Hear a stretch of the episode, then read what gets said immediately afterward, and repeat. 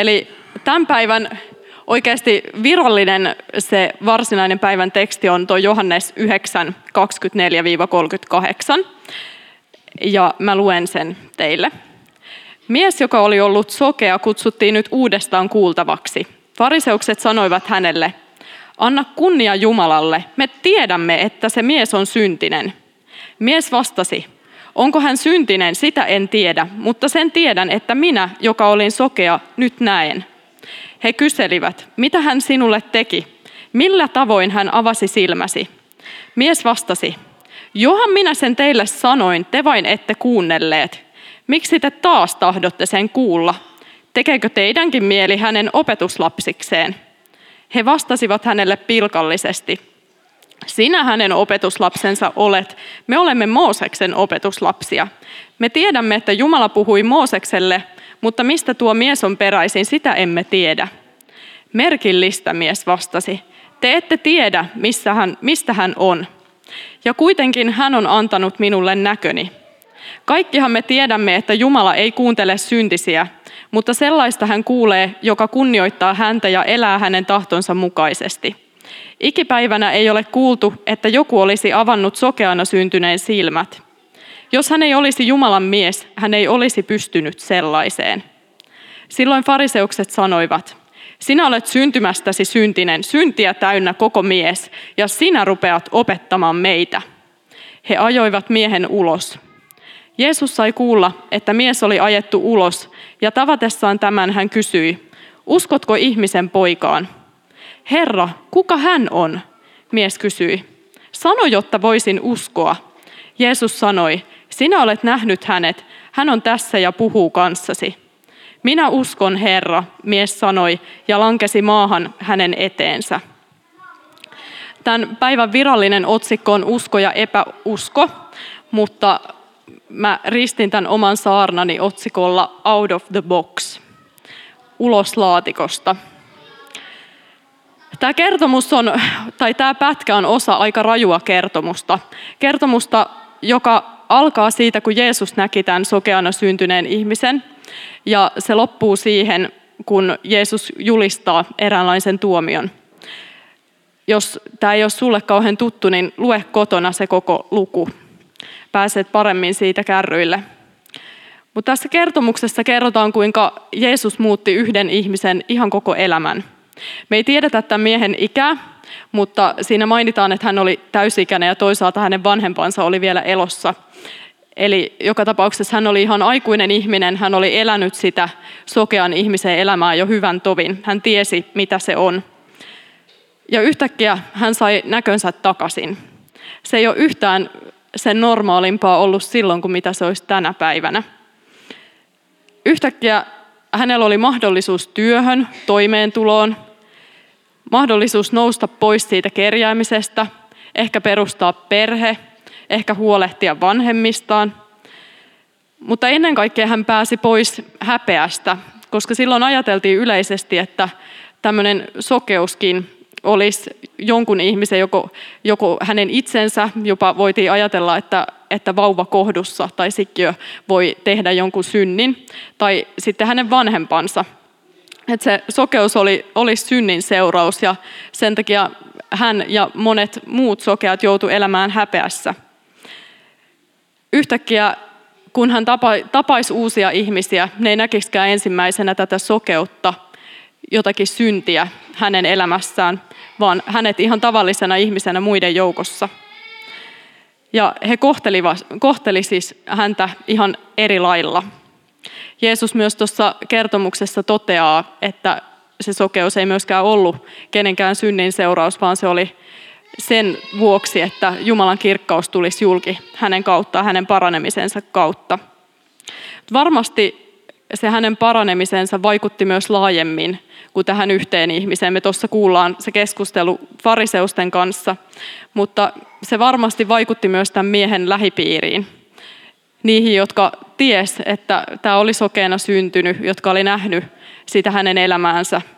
Kaikki, jotka kuuli tästä, jotka näki tämän tarinan tai tämän tilanteen. Mietitään ensin hetki niitä fariseuksia. Fariseus on semmoinen termi, joka meille on vähän niin kuin haukkumasana, mutta aikanaan ne oli, niin kuin Panu viimeksi viime viikolla sanoi, niin ne oli niitä tosi uskovia, tosi juutalaisia, jotka halusi tehdä kaiken prikulleen oikein, noudattaa ihan vimpan päälle sitä lakia, Mooseksen lakia. Ja Jeesuksessa, Jeesuksen toiminnassa oli heidän näkökulmastaan moniakin ongelmia, mutta kaksi niistä oli ne, että ensinnäkin Jeesus ei ollut heidän porukkaansa, hän ei ollut heidän väkeään, ja toisekseen Jeesus ei noudattanut heidän sääntöjään, niitä sääntöjä, joita he noudatti. Mä en väitä, että me oltaisiin kukaan fariseuksia, mutta usein meillä kristityilläkin on vähän samantapainen suhtautumistapa toisiin kristittyihin ja toisiin kristittyihin piireihin. Miten me sitten kulloinkin määritellään se, että ketkä on sisäpuolella ja ketkä on ulkopuolella. Onko se oma pienryhmä, onko se oma seurakunta, onko se oma, oma kirkkokunta, mikä se milloinkin on. Mä en tarkoita sitä, että olisi vaikea uskoa. Varmasti tosi monen meistä, ja minunkin on välillä vaikea uskoa. Mutta me ollaan aika kiinnostuneita siitä, että ketkä on sisäpuolella ja ketkä on ulkopuolella. Ja mä en sano, etteikö olisi järkevääkin tarkkailla sitä, mitä muut tekee, miten muut elää, millaisia sääntöjä muilla on, millaisia tapoja muilla on. Ja harkita tarkkaan sitä, missä on mukana. Mutta Jumala toimii myöskin muualla. Se on ihan selvää. Verkosto on tietysti kaikista paras seurakunta ja siihenhän me pyritään. Mun mielestä terve ylpeys on tervettä ja se auttaa myöskin meitä kehittymään seurakuntana ja yhteisönä. Mutta Jumala toimii ja Jeesus toimii myös tosi erilaisissa porukoissa, erilaisissa kuin mitä me ollaan. Semmoisissa, joissa on ihan erilaista porukkaa, joissa on ihan erilaisia sääntöjä, ihan erilaisia tapoja – se Jumala toimii semmoisissa paikoissa, jossa ehkä sun mielestä on tosi tylsää, tai jossa sun mielestä on tosi hörhömeininki. Jeesus ei pysy siellä laatikossa. Te tiedätte sen semmoisen vieteriukon, joka on siellä laatikossa, ja sitten kun se laatikon kannen avaa, niin se pomppaa sieltä ulos. Jeesus ei ole semmoinen, mutta se on vähän niin kuin semmoinen vähän rikki mennyt laatikko, kun te tiedätte, että sitten kun sitä laatikkoa on avannut tarpeeksi monta kertaa, niin sitten se ukko hyppii sieltä silloinkin, kun ei pitäisi. Vaikka sitä kantaa ei aukee, niin se vieteriukko pompahtaa sieltä. Jeesus ei pysy siellä laatikossa. Hän ei pysy niissä raameissa, joita me ihmiset tehdään, vaan hän toimii juuri siellä, missä hän haluaa, ja hän tekee itse omat sääntönsä. Hän ei toimi myöskään meidän sääntöjen mukaan. Meidät on kutsuttu arvioimaan, ei arvostelemaan. Ekas Tessalonikalaiskirjeessä 5.21 kohdassa on se meille tuttu lause, koetelkaa kaikki, kaikkea ja pitäkää se, mikä on hyvää. Koetelkaa kaikkea ja pitäkää se, mikä on hyvää. Ei arvostelkaa kaikkea, vaan koetelkaa. Arvioimalla me pysytään terveissä porukoissa – mutta arvostelemalla me ajetaan itsemme nurkkaan. Koska usein toiset yhteisöt ja toiset kristityt on hyviä jossain semmoisessa, missä me ollaan ehkä vähän heikompia. Jos me annetaan mahdollisuus ja oikeasti vähän avataan silmiä, niin mä uskon, että me voidaan oppia paljon. Ensi kerralla, kun sä näet jotain sulle outoa, niin mieti hetki, voisiko siinä olla jotakin, joka voisi opettaa sulle jotakin Jeesuksesta, jotakin, joka voisi opettaa sulle jotakin Jumalasta. Markus 9.40 sanoo, joka ei ole meitä vastaan, on meidän puolellamme. Ja tämä on minusta semmoinen tosi tärkeä jae tänäkin aikana, että me ollaan oikeasti kaikki kristityt samalla puolella. Ja Jeesus myös kehottaa meitä tuossa Luukas 10 kakkosessa – pyytämään lisää sadonkorjaajia. Satoa on paljon, mutta sadonkorjaajia vähän. Pyytäkää siis Herralta, jolle sato kuuluu, lähettämään väkeä elonkorjuuseen. Me tarvitaan paljon väkeä. Me tarvitaan erilaisia ihmisiä tavoittamaan erilaisia ihmisiä, kasvattamaan erilaisia ihmisiä ja lähettämään erilaisia ihmisiä.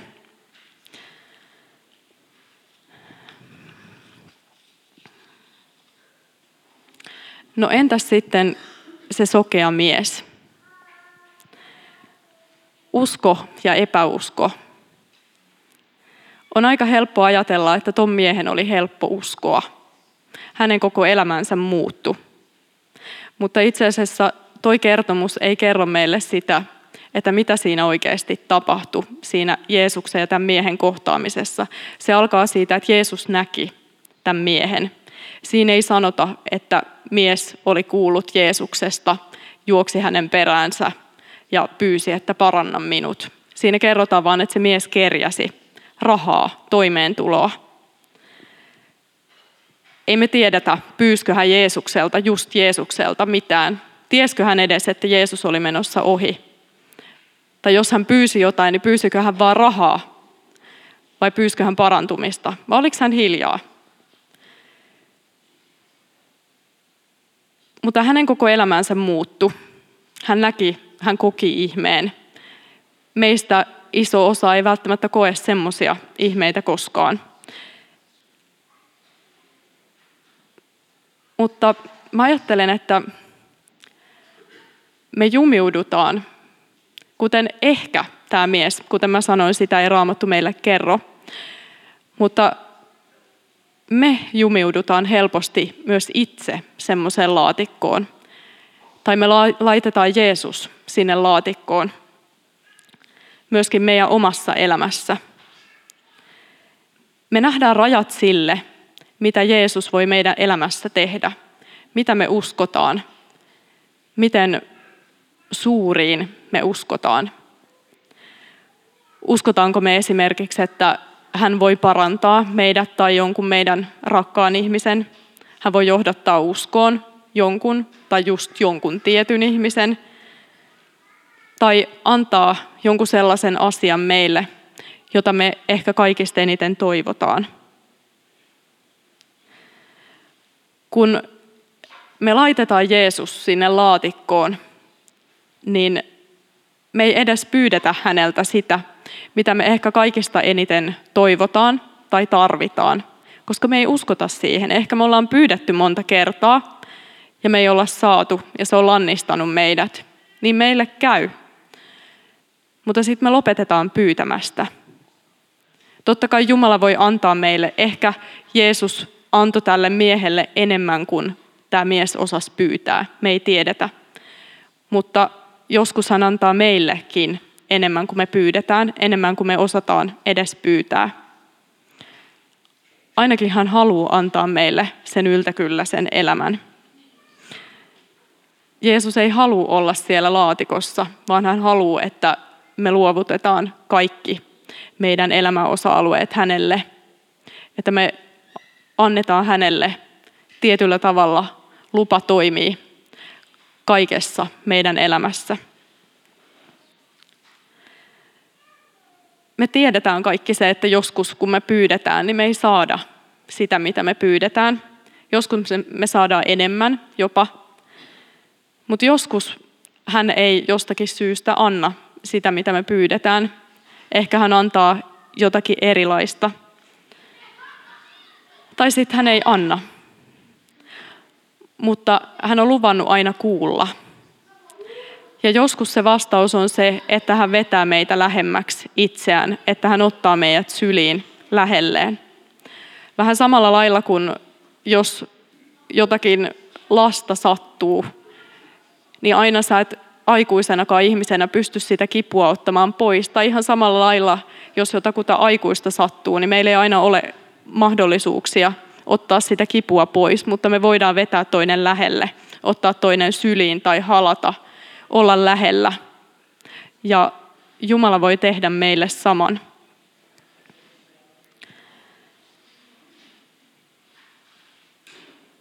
Mä mietin paljon tällä viikolla Johanneksen evankeliumin 14. luvun 13 jaetta. Ja mitä ikinä te pyydätte minun nimessäni, sen minä teen, jotta isän kirkkaus tulisi julkipojassa. Mitä ikinä te pyydätte, sen minä teen. Se on tosi hurja lupaus. Ja meidän inhimillisillä silmillä me ei sitä nähdä aina. Mutta me saadaan luottaa joka päivä siihen, että Jumala toimii, hän kuulee ja että hän toimii meidän parhaaksi.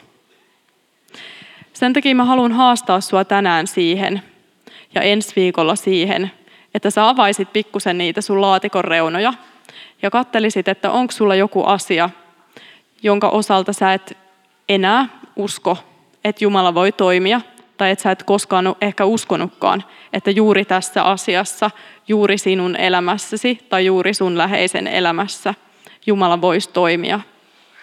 Kokeile, rukoile ja katso, mitä Jumala sun elämässä tekee. Sä voit tehdä sen tämän messun jälkeen penkissä, tulla rukouspalveluun, rukoilla hiljaa paikalla tai jonkun luotetun ystävän kanssa. Mutta sä voit myös tulla tänne rukouspalveluun sen asian kanssa.